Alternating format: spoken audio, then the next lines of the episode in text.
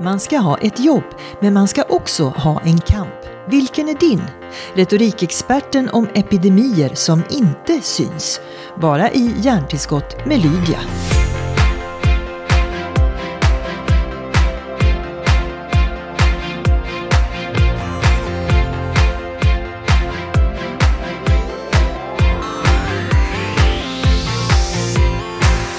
Och sen just de här kommentarerna som eh, kommenterar det du säger. Ja. Och du har kommentarer på det också. Alltså du, du har ändå energi och lust att ha en dialog kring dina åsikter, vilket är Absolut. Alltså, beundransvärt. jag har ju inte alltid rätt. Har du inte, eller? Nej, men det tror jag inte. Nej, men folk tror nog att man ska vara någon sorts... Folk bland- blandar ihop eh, retoriker med någon sorts predikande präst som, som har en moralisk kompass som är felfri. Mm. Eh, men jag gillar att bli utmanad. Men jag är sämre på att ta personliga påhopp. Då blir jag arg. Och det tror jag vi alla är dåliga på. Ja. Oavsett vilken position vi har i samhället, Ja. oavsett hur van man är eller inte. Så personliga påhopp är ju liksom, det tar ju lite djupare. Absolut. Du, Elaine, Ja. jag vill bara säga otroligt välkommen till den här podden. Tack snälla. Eh, och du är en efterlängtad gäst av flera skäl. Vad roligt. Dels för att du är du och dels för att du och jag eh, tycker nog om eh, samma saker, nämligen ord och kommunikation. Ja. Eh, och i dessa tider är det ju viktigare än, än någonsin. Men innan vi fortsätter så måste jag fråga, hur mår du? Hur mår familjen? Hur går företaget? Vad, hur hanterar ni allting? Eh, jag mår bra. Alltså jag, jag kollade på Annika R. Malmbergs eh, flöde. Och eh, hon sa att vi som är lite mer extroverta känslomänniskor, vi är väldigt mycket upp eller ner. Eh, ibland sitter jag helt tyst i soffan och stirrar ut och bara, kommer vi få bo kvar i det här huset? Alltså du vet. ehm, och andra dagar så känner jag mig jätteinspirerad. Det är väldigt, det är en berg och dalbana känslomässigt. Men jag skulle säga att jag mår väldigt bra. Det gör jag. Ehm, det är en konstig värld vi, vi har fått. Och det är intressant vad rädsla gör med folk. Familjen mår bra. Ehm, min sjuåring är fortfarande en sjuåring. och eh, med, med de utmaningarna. Ehm, och eh, företaget gör det. Vi, eh, vi får in lite bokningar, men det handlar ju om... Alltså så här säger jag till mina medarbetare. Vi har, hittills har vi sålt, vår produkt har varit ni som är föreläsare. Och eh, det har varit att du går till en publik och pratar och utbildar dem i retorik. Den produkten finns inte just nu. Så nu behöver du göra en digital version av dig själv. Och det är det ni håller på med Ja, eller? det är det vi håller på med. Så det, det, nu, nu, det finns ju talesätt, alltså syns det inte finns det inte. Nej, absolut. Men nu är det ju verkligen, finns det inte digitalt så finns det inte just nu. Så det är den marknaden. Men så ska folk vilja köpa också. Det är ju eh, eh, också en, eh, en lucka som uppstår, har jag märkt, på alla möjliga sätt och vis. Man är mer med familjen. Ja, Hur känns det då? Jo, men Som det- trebarnsmamma måste det vara drömmen. Jo, Eller? eh, men jag behöver ändra min inställning lite för barnen märker att jag är där fysiskt men inte psykiskt, alltså eller mentalt. Så att jag, jag behöver lämna telefonen i hallen och liksom bara vara med dem. Jag tror att jag har ökat min telefontid med två timmar per dag. Och det är inte bara under jobbtimmarna som inte existerar utan det är hela tiden följa nyheterna, följa nyheterna. Så barnen har ju verkligen fått eh, telefonzombies till föräldrar tillfälligt. Men de förlåter oss just nu. Så att nej, från och med idag tänker jag att det är nog bra att vara närvarande och vara med familjen när vi ses. Eh, så att, eh, Och de är inte i skolan, förskola. jo, det är de ju. Men även när de kommer hem så har de två ganska stiliga föräldrar. Ja. Ja. Du, eh, det är naturligtvis eh, extra bra timing att ha en retorikexpert här nu i dessa kristider, måste jag ju verkligen tillstå, Elaine. ja, vad roligt. Ja, och jag menar du har ju sagt så många kloka saker i många olika sammanhang. Men eh, när det är som det är nu eh, så, skulle jag ju nästan eh, se fram emot en fjärde retorikbok eh, av dig. Ja. Eh, du har ju givit ut, för de som inte kommer ihåg det, men eh, nu ska vi se, Vardagsmakt, Härskarteknik, Snacka snyggt. Ja. Och om det skulle vara en fjärde titel nu, skulle du vara påverkad av de här kristiderna? Ja, alltså jag har, jag har ju faktiskt skrivit en fjärde. Den eh, passar nog väldigt bra nu. Den heter eh, Vi måste prata. Ah, Ja, lätt- Den har jag missat. Ja, men det är ingen fara. Ja. Lätta lösningar på svåra samtal. Hade, vi, hade den släppts nu hade den nog blivit eh, ganska angelägen. Så. Men, men jag, jag tror också, där är det olika kapitel på svåra samtal som vi kan ha. Och på femte plats i Sverige som vi tycker är jobbiga samtal, det är att prata med folk som går igenom tuffa saker. Det tycker, jag tror det var 75 procent av befolkningen helst undviker. Men nu är det ju oundvikligt. Och äh, ja, då, då, jag tänker det att våga vara där och våga höra av sig till alla de i restaurangbransch, artister, äh, egenföretagare. Så. Och inte bara snacka utan också kanske köpa blommor hos den lokala företagaren. Uppmuntra alla affärer som går att uppmuntra helt enkelt. Ja, för att det har ju blivit, ja kanske inte ICA för de har ju nog med toarullar som de säljer och går runt på. Det verkar så. Ja, men, men jag tänker egenföretagare att dagens samhälle, dominobrickorna som lite faller är ju på rädsla. Och där behöver vi vara modiga och eh, kanske köpa uh, någonting. Eh, för det bidrar till ekonomin, vi är alla där. Det är sant.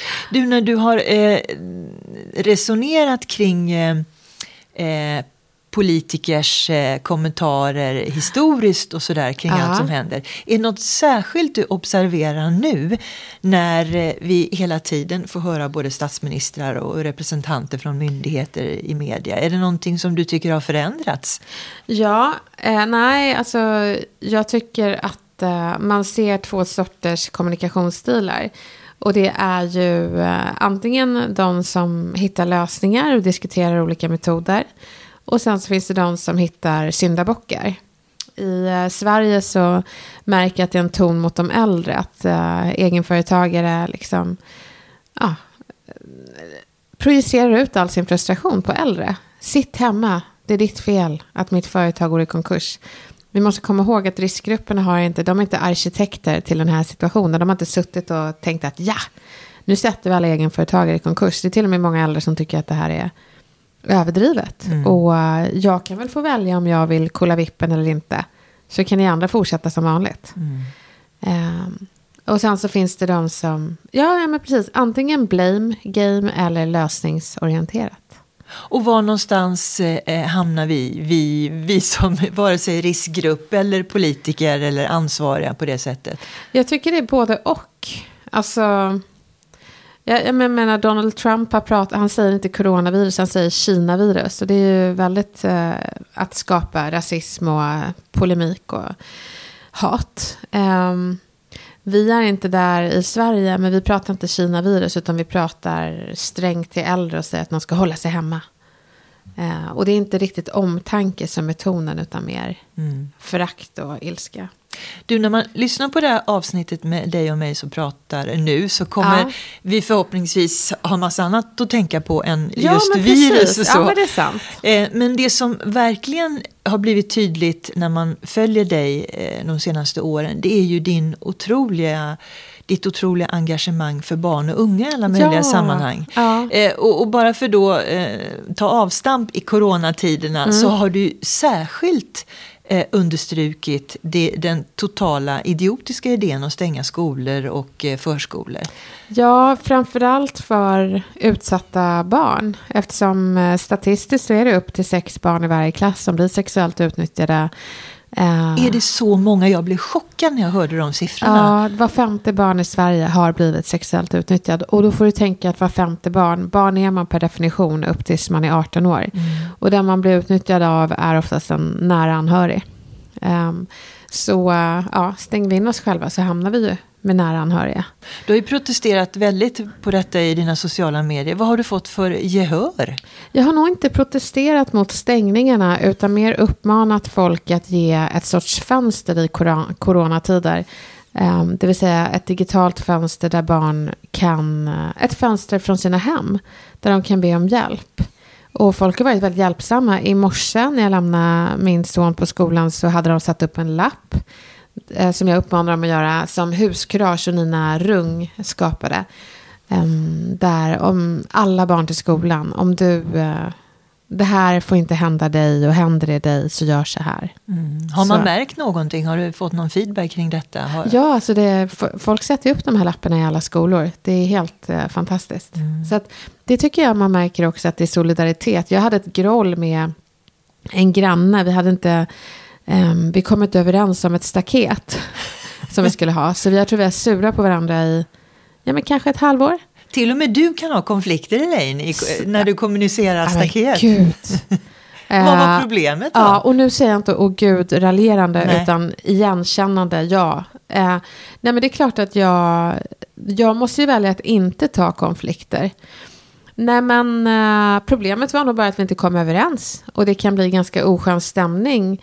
Jag är ju inte en villamänniska utan jag är ju lägenhet så jag förstår liksom inte vad vad problemet är. Jag har inte lärt mig vett och etikett i villaområden. Och vad är det? Är det höjden på staketet eller? Ja, höjden på staketet och nej men, allt, allt möjligt. Men det, i grund och botten i de här tiderna är ett staket blir ganska litet problem. Så uh, jag hörde av mig till dem och vi har inte byggt upp ett staket. Det, jag vill bara säga det att jag respekterar sånt. Men um, jag hörde av mig till dem och sa vi kommer inte överens om ett staket. Men vi kan väl komma överens om att om ni behöver någonting så, och om det skulle bli karantän så är vi de närmsta eh, varandra. Det var ju fint. Ja, men precis. Så se till om ni behöver någon hjälp, mm. staket eller inte. Och de var jättegulliga och svarade tillbaka. Gud tack, det var omtänksamt. Och, absolut. Nu, varför börjar vi prata om ditt staket? Nu kommer jag av mig här faktiskt. Jo, men jag tänker mer på hur vi eh, pratar med varandra. Mm. Politiker kanske kör skrämsel och eh, Um, eller lösningsorienterat. Medan jag tycker att vi, det finns de som uh, blir hjälpsamma mm. uh, och ger extra, hör av sig till sina grannar och behöver någonting. Um, och till sina kunder, jag kan hjälpa till gratis. Uh, men så finns det de som utnyttjar systemet och blir mer snikna och tittar misstänksamt på sina grannar. Och, ja. och jag tror att det är bättre att vara det förstnämnda, att man är omtänksam och stötta systemet istället för att utnyttja det. Mm. Alltså förutom att du är retorikexpert så har du då väldigt mycket engagemang kring de här barn och ungdomsfrågorna. Ja, ja. Eh, jag upplever att det här tar mer och mer plats i ditt liv. Ja, du vet, jag höll ju på när corona bröt ut i Sverige så hade vi en kris på bolaget. Men jag kan, och alltså alla ekonomier och sånt där, det är ju det folk tänker först, pengar. Men jag tänker ju alltid barn först. Alltså för barnen är ju vår framtid. Mm. Utan dem, ingen framtid. Um, och mår de dåligt så lär vi märka det när de växer upp. Men det är så märkligt, alltså, ja verkligen. Men i krig så är det barnfrågor som man glömmer. För det är krig, det kan man inte tänka på nu. Men det är väl exakt det vi ska tänka på då. Mm. Barnen först ekonomin sen. Mm. Um, ja, ja, ja det, det, det, är liksom en reflex. Det borde det vara. Jag menar, om det är en skattkista och ett barn som sjunker samtidigt, då tar väl barnen. Vi fixar den där skattkistan. Den kan hålla sig under ytan en stund. Mm. Mycket längre stund än barnen. Jag, jag tänker på när du skrev boken om de övergrepp din pappa utsatte dig för. Ja. Så hade du, rätta mig om jag har fel, men det här eskalerade, den här eh, lusten att få berätta när du själv blev mamma. Ja. Eh, och då tänker jag naturligtvis att det här måste kännas bra att få berätta och så. Och även om vi andra som fick ta del av dina erfarenheter blev helt chockade. För det syns ju inte på dig som Nej. man brukar säga. Nej, det gör inte det. Men jag tänkte också, okej okay, då... Um, eh, kommer det här på något sätt att vävas in i ditt vardagsliv och så småningom är det en del av ditt liv men du har så att säga kommit över det. Men jag märker att du eh, blir ännu mer engagerad. Det är ännu fler hashtags som har med detta att göra. Är, det, är det någonting som eh, som är bra eller vad, hur ska du balansera? Jag menar du är företagare, och retoriker och så har du den här eh, passionen också för barn och ungas problem. Ja, jättebra fråga. Nej, men jag tror, men precis som Malena Ernman innan hennes dotter blev känd så har hon alltid varit miljökämpe.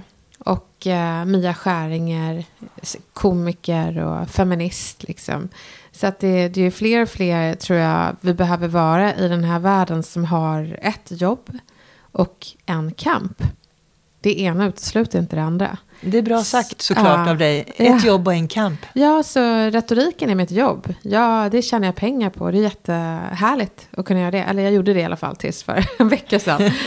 och eh, barnen kommer alltid vara min kamp. Och jag är så tacksam till dem alla barnrättskämpar, feministkämpar, alltså alla de som gjorde protester och så, de var väl säkert, hade något jobb, ekonomi eller vad det nu må vara, eller um, var hemmafruar, alltså hade en helt annan professionell identitet. Men man kan alltid ta en kamp.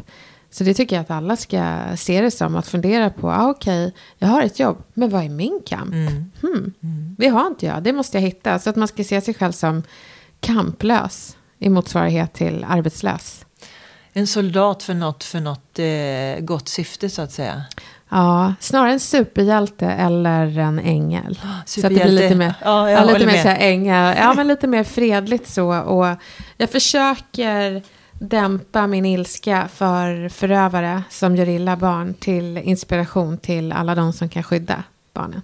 Du har ju temperament sa du ju nu när du, ah, innan du vi satte på ja, gud, ja, gud ja, det har jag. Eh, men jag är rätt glad för det. Fast jag önskar nog ibland att jag kunde ha nere tvåans växel istället för femman när jag blir arg.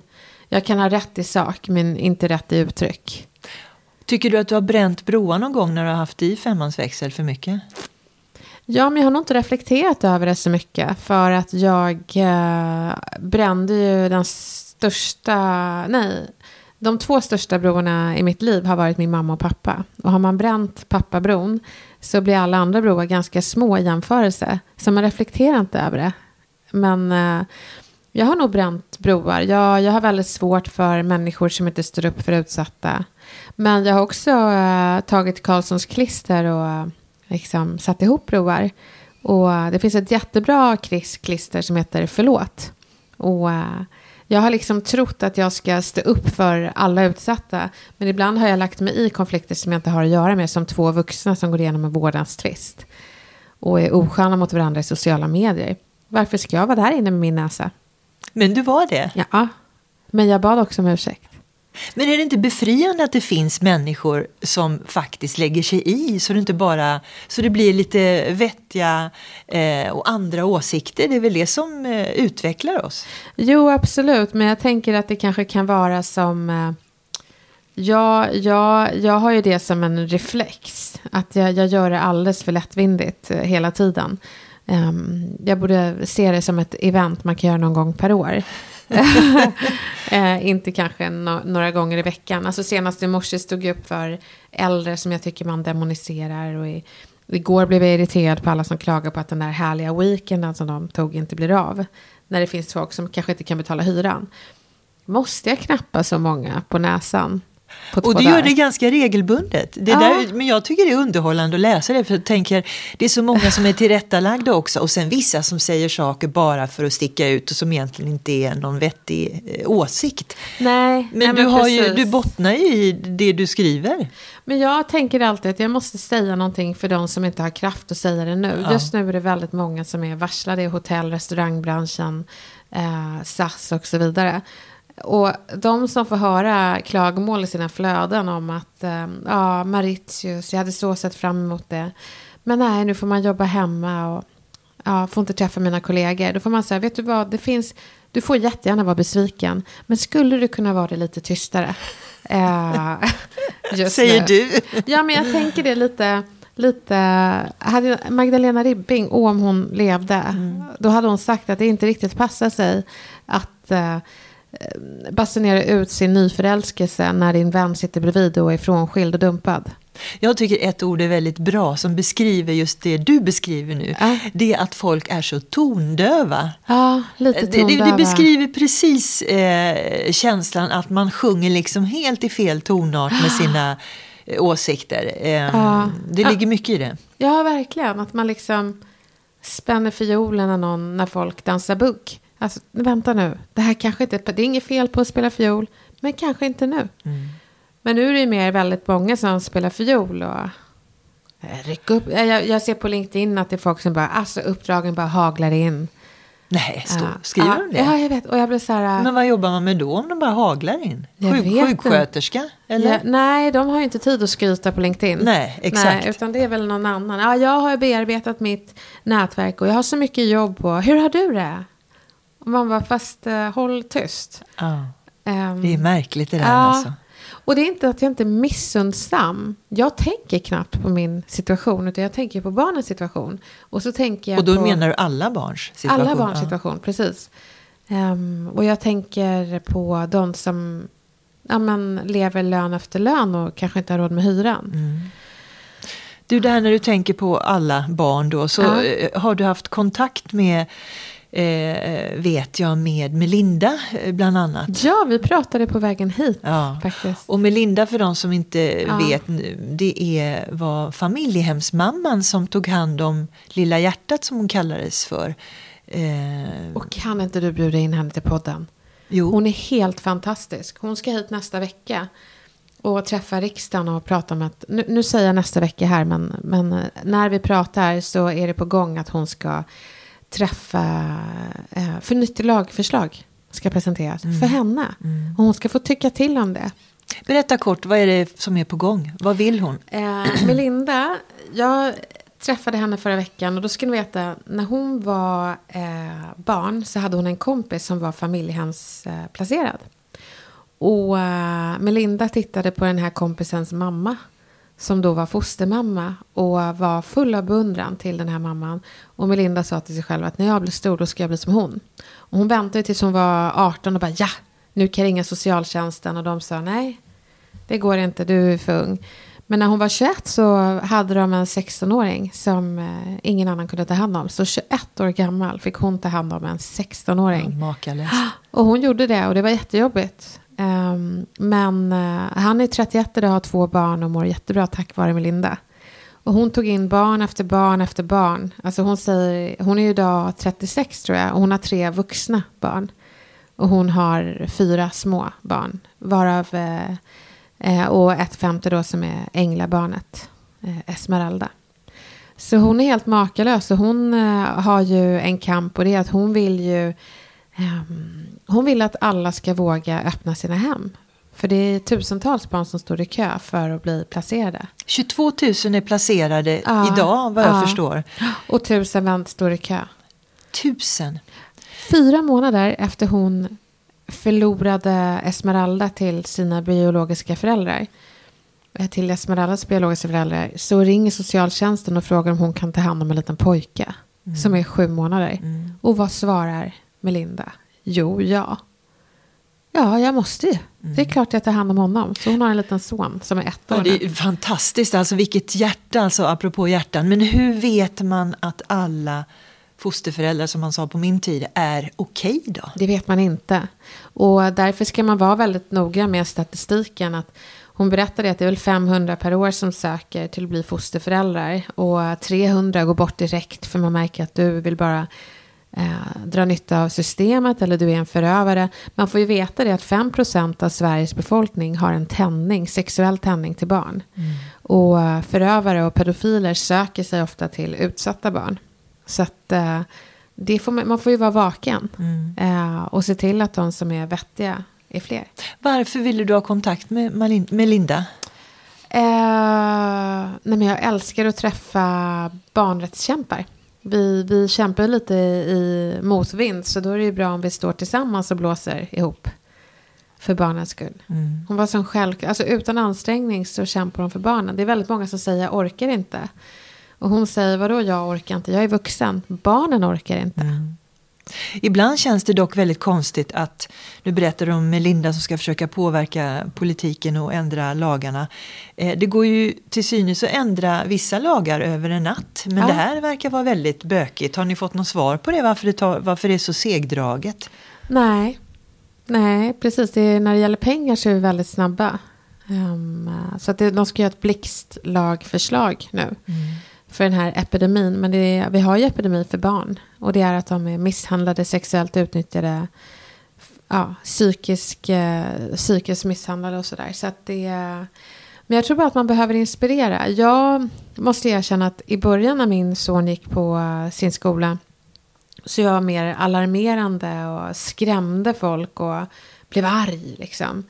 Men nu har jag insett att man behöver komma med förslag och inspiration och bara, hörni, det är ganska många barn som har vars enda mål är det de får i skolan. Eh, vad tror ni om det här? Och så presenterar man en lösning. Istället för att peka mot dem och säga, har ni inte gjort någonting åt det här? Mm. Så att jag, jag hade den attityden förut. Vad gör ni? Och jag inser att folk gör inte så mycket. För de vet inte vad de ska göra kanske? Nej, men det betyder inte att de inte vill göra någonting. Men jag är helt övertygad om att de vill inte bli anklagade som passiva, utan ge dem inspiration. Alltså, jag knackade på rektorn i förrgår. I morse när jag kom till skolan så hängde den här lappen till barnen i skolan. Han är helt fantastisk. Johan Magnusson, Johan Skytteskolan, du är bäst. Hej Johan! Hej Johan. och, det, och, och det är också Stig och Eva. Eh, Mm. Du har säkert jättemånga som du bara vill hylla och tacka. Eh, men jag tänker också den här relationen du har till andra som har blivit utsatta, som Patrik Sjöberg. Mm. Eh, en hashtag som jag undrar över, som inte jag hann kolla upp riktigt, tre ska bli noll. Vad är ja, det? Vad det är är min eh, ideella förening. som jag har grundat tillsammans med Patrik. Han hakar väl på någon vecka efter. Men det var när jag eh, läste, jag, när jag skrev eh, Medan han lever så kollade jag statistik. Hur många är det som blir sexuellt utnyttjade? Och då såg jag en undersökning som sa att lågt räknat är det tre barn i varje klass. Så jag sa, nej men gud. Och då började då tog jag upp en skokatalog och kollade med vilka tre är i min klass. Och jag insåg att jag hittade två, för en av dem hade ju blivit utnyttjad av min pappa. Eh, tillsammans med mig också. Ehm, och då, då bläddrade jag, men det är ju i varje klass. Då blev det så här, eh, det blev som en stegrande pyramid som bara lades på mig av oro. Mm. Eh, men då tänker jag att målet är ju att tre barn i varje klass ska bli noll. Och då behöver vi jobba förebyggande för det. Så förövare är ju där barn är. Det är dit de söker sig. Och därför ska tre ska bli noll vara där också med förebyggande åtgärder. Hur gör man då? Granskar man personer och anställer extra mycket? Eller, alltså, var, var börjar man någonstans? Nej, det, alltså anställda, det är väl mer att man granskar när man ehm, anställer någon. Men väl de som jobbar där så handlar det mer om att utbilda dem, att kunna se. Så jag försöker inte demonisera anställda som jobbar med barn, för det är ju sällan där de blir utsatta, utan det är ju i hemmen. Utan det är mer att utbilda dem och veta vad de ska göra. Våga fråga och våga hjälpa, våga polisanmäla och orosanmäla. Ibland så försöker jag mig tänka in i saker och ting som folk har varit med om. Och när man tänker det du har varit med om då blir det ju skitjobbigt på riktigt. Ah. Jag känner nästan att det stockar sig i halsen. Men jag tänkt på det, eh, det som du har varit med om. att hur, hur, hur blir det med närhet? Jaha. Alltså när man har haft någon som har varit på en på det sättet som man inte ska vara. Alltså Ja. hur blir det med, med Sex. de Ja, sex, allt möjligt. Allt, ja. Men vad bra att du frågar. Det är en jättebra fråga. För nu håller jag på att skriva en ny bok. Den, eller den är klar. Den heter Överlevare.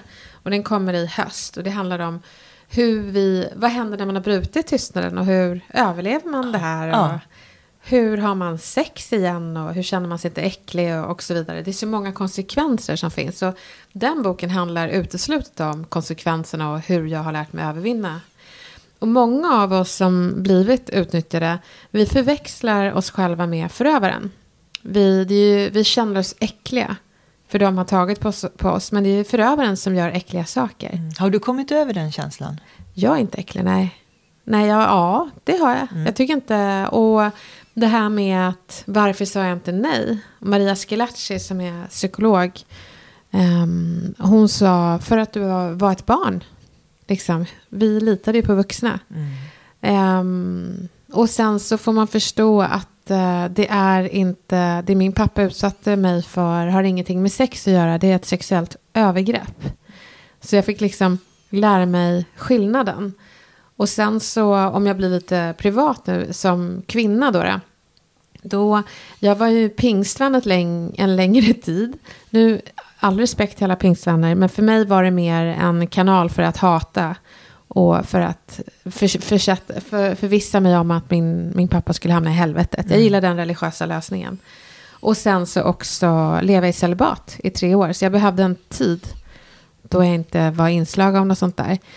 Och efter det när jag tröttade på att vara pingstvän så fick jag upptäcka sex själv. Uh, så. Och det var ju trevligt, tycker jag. Sådär. Så att det, ja, jag, har nog, jag har haft turen och oturen att ha en jättedålig pappa men träffat fantastiska män. Eh, pojkvänner, dejter, men oftast eh, män som älskar mig och respekterar mig. Och som har varit förstående. Ja. Mm. Som inte, jag har inte haft oturen som vissa överlevare haft att, uh, att någon säger ha har din pappa kladdat på dig men gud vad äckligt. Mm. Uh, gud nu har jag svårt att tända på dig efter det här. Mm. Sådana personer som säger så de är ju extremt otur när de tänker. Uh, sån otur att det är nog bäst att avlägsna sig från sådana människor. Men att ha den kraften att skriva en bok om överlevare mm. måste göra mycket med dig men framförallt väldigt mycket för alla andra som inte vågar uttrycka det här. Ja, och det är det jag tänker. Jag skriver de här meningarna som alla tänker och som tar död på oss om vi inte vågar prata om dem. Som varför sa jag inte nej eller ja, sådana saker. Um, När du är ute och föreläser ja. Och du får frågor efteråt, kan det någon gång vara så där att man eh, nu har du kanske föreläst om någon retorisk avdelning av allt det du gör och så kommer de fram och vill prata om något annat men, annat, men vågar inte det riktigt. Har du, har du märkt det? Att du, Ja, att, att de vill prata. Nej, det är snarare så att folk kommer fram och anförtror sig till mig. Men de misstar mig för att vara en som har lösningarna. När någon säger min, min son blir... Utsatt? Ja, ja. Vad gör jag? Och jag säger ring polisen. Ring inte mig. Mm. Uh, jag kan ju inte göra någonting. Jag kan ju inte åka dit och hämta. Så att jag ska inte vara där det brinner utan jag förebygger så att det inte ska brinna. Det är det jag tänker mm. med att tre ska bli noll. Det är väl det som är lite nackdelen kan man väl säga också när man tar upp sådana här saker. Att, att du får just alla de här människorna som vill att du ska hjälpa dem. Ja, det blir ju så. Men det kan inte jag. Eh, jag kan däremot hjälpa dem att prata integritet med sina barn och sätta upp de här lapparna i skolan. Alltså, jag, många tackar mig för det jag gör, men det, ett bättre tack är att du ser till att bli själ att bli tackad själv för alla barn som, som du såg och frågade. Och, så jag tror att om det i varje klass finns tre barn lågt räknat som blir sexuellt utnyttjade så behöver det i varje klass finnas minst tre superhjältevuxna som vågar ta upp de här svåra frågorna mm. och våga inspirera till förändring och inte skrämma rektorerna eller skamma lärarna. Utan liksom ge en liten julklapp där en äh, sagobok handlar om integritet. Den här kan ni läsa. Ge den till alla föräldrar och så. Jag skickade faktiskt ett mejl till föräldrarna i min klass för att det är ekonomisk utsatthet syns ju inte. Så jag, och, och, att man kan göra det. Och det, det vill jag uppmana alla att göra om det nu skulle bli karantän. Att mejla alla föräldrarna och säga det. Att eh, ekonomisk utsatthet finns inte och det är ingenting man ska skämmas för. Här är mitt nummer. Eh, om ni behöver någonting. Vi har massa mat. Så. Att helt enkelt vara en god eh, medmänniska för alla. Ja, men jag tror bara att om man vill förändra världen så titta inte på det stora problemet. All samlad statistik i världen utan se den lilla statistiken i din direkta närhet och mm. gör någonting åt den. Um, det som är lite märkligt i det här också, eller märkligt, kanske fel ord, men du pratar om en bok som ska komma ut i höst som heter mm. Överlevare. Ja. Och det är ju en bra titel för det som händer nu också, för det kommer ju ett liv efter allt det här också. Eh, så vi är väl överlevare på många olika sätt till Absolut, hösten kan är vi ju. Men jag tror definitivt de som bibehåller goda relationer och sanna relationer, våga säga när någon gör fel. Um, för, och, och vågar ge en vänlig knuff åt dem som gör rätt. Liksom. Mm. Uh, och våga utvecklas. Jag älskar när folk vågar berätta till mig att jag gör fel. Men så finns det ju de som bara vill bråka och det orkar jag inte med. Jag är trebarnsmamma. Så att det är konflikter. Fast du verkar orka det också lite grann emellanåt. Jo, men det, ja, men det tror jag faktiskt. Det är nog en konsekvens av min barndom. Det är en, en falsk eh, eh, föreställning om att jag har som en svart sten fylld av ilska i mig. Så i varje konflikt så blir den stenen lite mindre. Men det, det, stämmer inte, utan jag blir bara tröttare för varje konflikt jag tar som inte är min mm. eller motiverad. Är du duktig på att reducera antalet konflikter eller? nej, nej. Jag, nej, det är jag inte, utan jag, jag har kommit till insikt om det här. Ungefär som att man har kommit till insikt att jag är inte så vältränad jag vet det. Då är det en transportsträcka tills man börjar träna ju. Så är det. Så, så jag är nog på insiktsstadiet. Ja. Och förlåt-stadiet. Ja. Jag har gått på lite så här förlåt-turné. Så. Jag blir jättenyfiken på alla de här förlåt-situationerna. Kan du ta något exempel? Ja, jag bad om ursäkt till Kalle Schulman. Han skrev någonting om sin exfru som inte jag hade med att göra. Eh, och jag tyckte det var oskönt. Och eh, jag sa det inte på det skönaste sättet utan jag skrev någonting i stil med eh, Vad tog dina hästar vägen när de lämnade stallet? alltså, det är roligt. Ja, men lite ändå. roligt men ändå inte så trevligt. Och, uh, så jag skrev ett mejl till honom och sa att I come in peace. Och, uh, jag hade en period då jag trodde att uh, när jag hade lärt mig att sätta gränser för mig så skulle jag göra det för alla andra också. Ja. Till och med vuxna som inte är hjälplösa själar. Mm. Men du, vad säger dina nära? Jag tänker på maken hemma och sådär. när han ser alla dina utbrott överallt. Och ni, pratar ni om det? Nej, eller? men han bara ler. han är ju lika imponerad av mig för i alla fall 70 procent av det jag säger till har ju relevans och att jag gör det för de svagare. Sådär. Um, men det är väl mer att man, att man lägger krut på de som väljer att misstolka. Uh, det, de vill ju bara ha en sysselsättning och jag förser dem med den när jag går in i dialog. Så är det. Ja, uh, så det borde jag verkligen... Um... Du Elaine, uh? Framöver här nu då, vad är skulle du säga ett intressant fokus när det gäller retorik? Mm. Vi började med de här böckerna du har givit ut och så vidare. Ja. Och jag tänker mer och mer på det här med sanningen, att man ska prata mer om vad är sant och inte. Eller känns det, är det... Är det... Ja, men källkritik tror jag absolut. När folk säger de säger att, då är frågan vilka är de? Eh, så att man inte skapar och sprider rädsla. Eller när någon postar att en ambulans är utanför deras hus och hämtar en granne eh, och säger nu händer grejer här, the shit is real, skrev någon. Men, jo, men varför var ambulansen där ute? Vem var de hämtade? Vem är som, ambulanser brukar ju vara lite här och var. Mm. Vem säger att det har med corona att göra?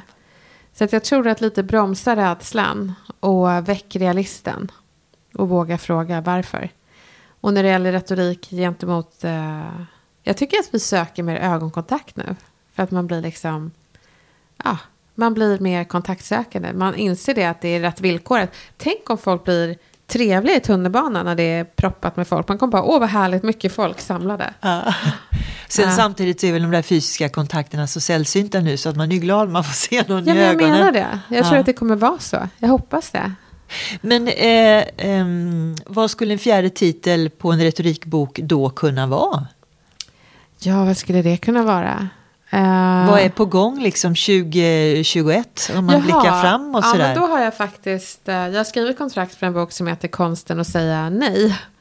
Um, för att det är ett ord vi är väldigt rädda för att, att säga i Sverige och sätta gränser. Vet du, nej, jag kan inte jobba eller nej, jag kan inte ställa upp eller jag kan inte komma på den festen. Vi säger kanske istället så gör vi folk besvikna. Och på tigrinja, eh, eritreanskt språk, så finns det inget ord för nej.